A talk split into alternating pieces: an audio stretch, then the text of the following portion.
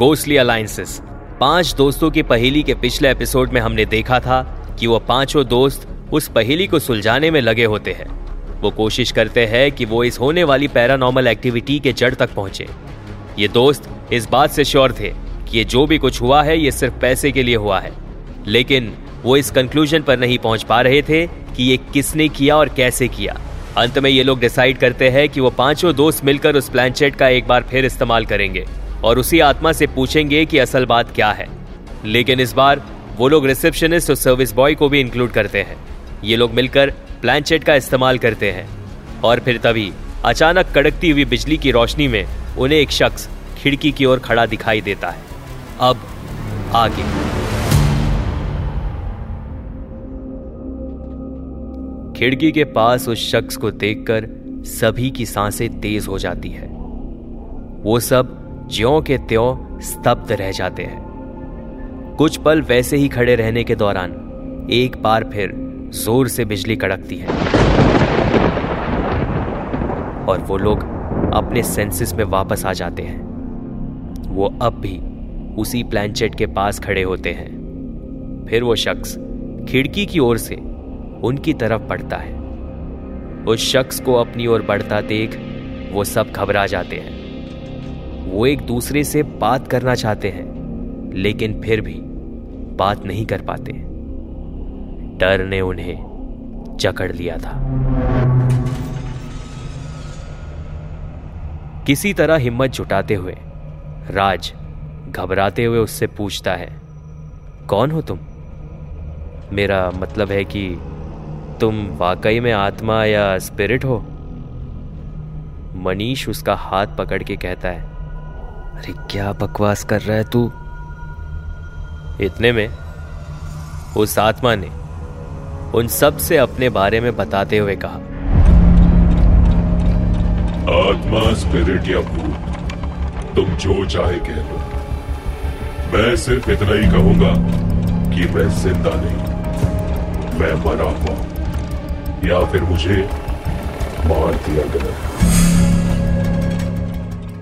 घबराए हुए तो सब थे, लेकिन आशीष ज़्यादा घबराया हुआ था, क्योंकि उसे यह लग रहा था कि यह सब उसी की वजह से हो रहा है। न तो वो उन लोगों को प्लानचेट यूज़ करने के लिए फोर्स करता, और ना ही वो सब इस सिचुएशन में होते। वो ये सोच ही रहा होता है कि उस आत्मा ने आशीष से कहा, क्या हुआ आशीष? तुम्हें क्या लगता है कि मैं यहाँ तुम्हारी वजह से आया हूँ? डरो मत। आशीष उस आत्मा से सवाल करता है। तुम्हारा नाम क्या है? जवाब में आत्मा कहती है। मेरा नाम राम है। या था। इतने में निखलेश कहता है। राम हम तुमसे कुछ जानना चाहते हैं। राम ने निखलेश को जवाब देते हुए कहा। मैं जानता हूँ। अच्छी तरह जानता हूँ कि तुम क्या जानना चाहते हो।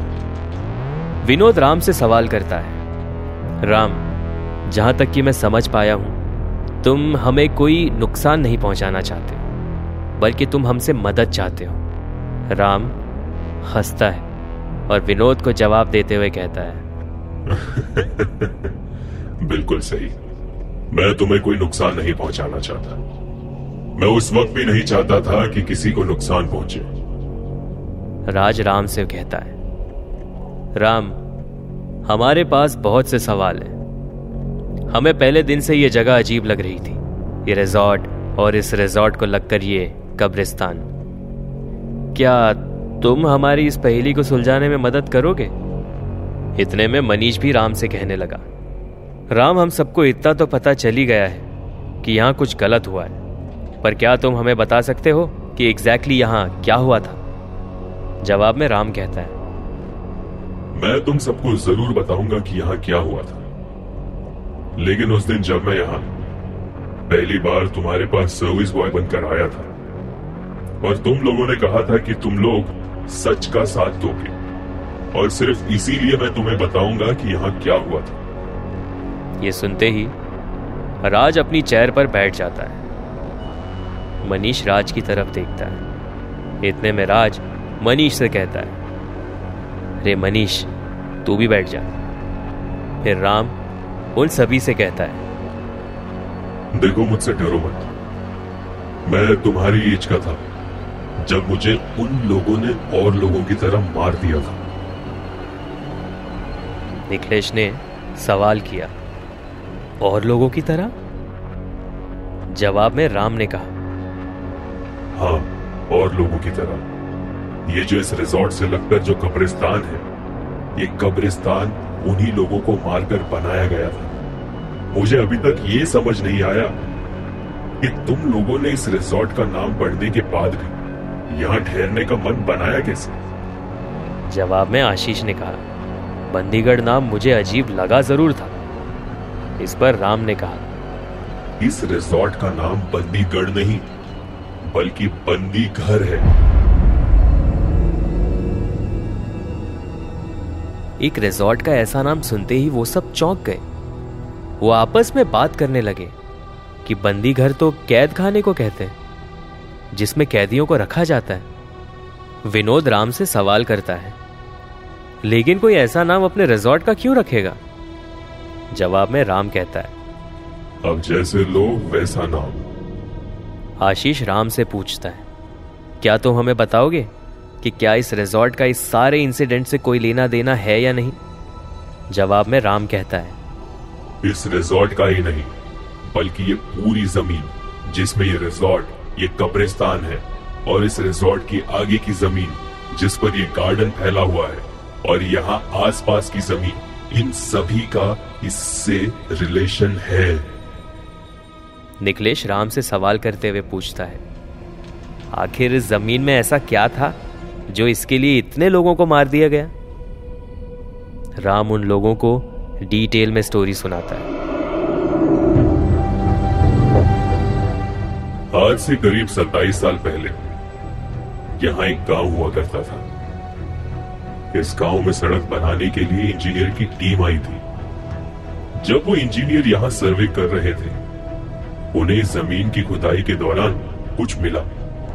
जिसे उन्होंने लेबोरेटरी में टेस्ट करने के लिए भिजवा दिया। टेस्ट के बाद उस इंजीनियर को उसकी रिपोर्ट मिली। तो वो उस रिपोर्ट को गवर्नमेंट के साथ शेयर करना चाहता था। लेकिन वहाँ के एमएलए ने उसे ऐसे करने से रोक दिया। मनीष राम को इंटरप्ट करता है और पूछता है, उस रिपोर्ट में ऐसा क्या था जो वो इंजीनियर इसकी खबर गवर्नमेंट को देना चाहता था? मनीष का सवाल खत्म ही हुआ था। कि आशीष ने भी एक सवाल किया। और वो एमएलए आखिर वो उस इंजीनियर को उस रिपोर्ट के बारे में गवर्नमेंट को बताने से क्यों रोक रहा था? राम उन्हें बताते हुए कहता है जब उस ज़मीन का निरीक्षण हुआ तो पता चला कि उस ज़मीन में इरिडियम है। ये सुनते ही विनोद कह पड़ा इरिडियम या रेडियम? इसके जवाब में राम ने कहा इरिडियम ये सुनते ही विनोद मनीष से पूछता है अबे ये इरिडियम क्या होता है?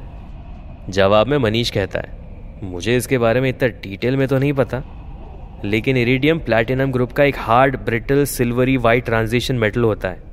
It's one of the most corrosion resistant metals Nikhilesh अपनी बात रखते हुए कहता है, ओ, तभी वो एमएलए उस इंजीनियर को रोक रहा था। आशीष अपनी बात सामने रखते हुए कहता है अच्छा तो वो एमएलए इरिडियम को खुद अपने हिसाब से फॉरेन मार्केट में बेचना चाहता था। इस पर राम कहता है। तुम लोगों ने बिल्कुल सही समझा। राम आगे कुछ कहने ही वाला था कि राज ने उससे सवाल किया। लेकिन ये कब्रिस्तान? तुमने बताया था कि ये कब्रिस्तान गुनाहों को छुपाने के लिए बनाया गया था। इस पर राम कहता है। जब उस एमएलए को पता चला कि इस ज़मीन में इरिडियम है तो वो एमएलए चाहता था कि उस एरिया में रहने वालों को कहीं और शिफ्ट किया जाए। इतने में मनीष कहता है इतने सारे लोगों को एक साथ कहीं और रिलोकेट करना कोई आसान बात नहीं है। फिर राम उन्हें बताता है इस एरिया को खाली कराने के लिए यहाँ पर अफवाह फैला दी गई कि इस एरिया में मायूसी छाई हुई है। आए दिन इस एरिया में एक्सीडेंट खून और लोगों के गायब होने की खबर आने लगी। जब लगातार छह महीनों तक ऐसी खबर फैलने लगी तो मैंने तय किया कि बीइंग जर्नलिस्ट मैं सिचुएशन की केस स्टडी तैयार करूँगा। उस वक्त जब मैं यहाँ आया तो मैं इस इंसिडेंट के जड़ों तक पहुँचने की कोशिश में लगा हुआ था। एक रात, जब मैं घर लौट रहा था तो मेरे पास एक शख्स भागता हुआ आया, और वो मुझसे कहने लगा कि अगर तुम इस केस के जड़ तक पहुँचना चाहते हो तो यहाँ से 500 मीटर की दूरी पर एक चाय की दुकान में आकर मिलो। और जिस टेबल पर मैं बैठा हूँ, उसके अपोजिट मेरी तरफ़ पीट करके बैठ जाना। और मैंने वैसा ही किया। मैं उस चाय की दुकान पर गया और उस शख्स की पीछे की ओर जाकर बैठ गया। और मैंने उससे कहा, क्या बताना चाहते हो तुम मुझे? उस शख्स ने उसे जवाब देते हुए कहा मैं वो इंजीनियर हूँ जिसने ज़मीन की रिपोर्ट तैयार की थी। मुझे खुदाई के दौरान ही पता चल गया था कि इस ज़मीन में इरिडियम है और बाकी की सारी इंफॉर्मेशन और सबूत इस फ़ाइल में है। मैं इसकी रिपोर्ट गवर्नमेंट तक पहुंचाना चाहता था। लेकिन एमएलए के गुंडे मेरी जान के पीछे पड़े हुए हैं। वो लोग मुझे कभी भी मार सकते हैं।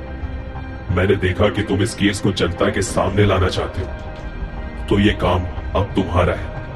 इतना कहकर वो शख्स फ़ाइल को टेबल के नीचे से मुझे थमाकर वहाँ से निकल गया। और ये सुनते ही राज बीच में बोल पड़ा दिस इज़ इनसेन एक एमएलए किसी इंजीनियर को मरवाने के लिए गुंडे भेज रहा है और किसी को कोई खबर नहीं? जवाब में मनीष कहता है, ऐसा नहीं हो सकता कि किसी को कोई खबर नहीं। ऐसा भी तो हो सकता है कि ये बात जिस किसी को पता चल रही हो, वो एमएलए उन सभी को मरवा देता हो। क्यों? इसके जवाब में राम कहता है। तुमने ठीक कहा। यह जो कब्रिस्तान, जो इस रिजॉर्ट के बगल में है, उसमें इन्हीं लोगों की लाशें दफनाई जाती थी। और फिर कुछ दिनों बाद मुझे पता चला कि उस इंजीनियर की भी हत्या कर दी गई। मैंने उस फ़ाइल को स्टडी किया। तो मुझे इस केस के बारे में पूरी जानकारी मिली। इसमें उस एमएलए के साथ एक नामचीन डॉक्टर भी शामिल था। निखिलेश सवाल करते हुए कहता है डॉक्टर का क्या काम?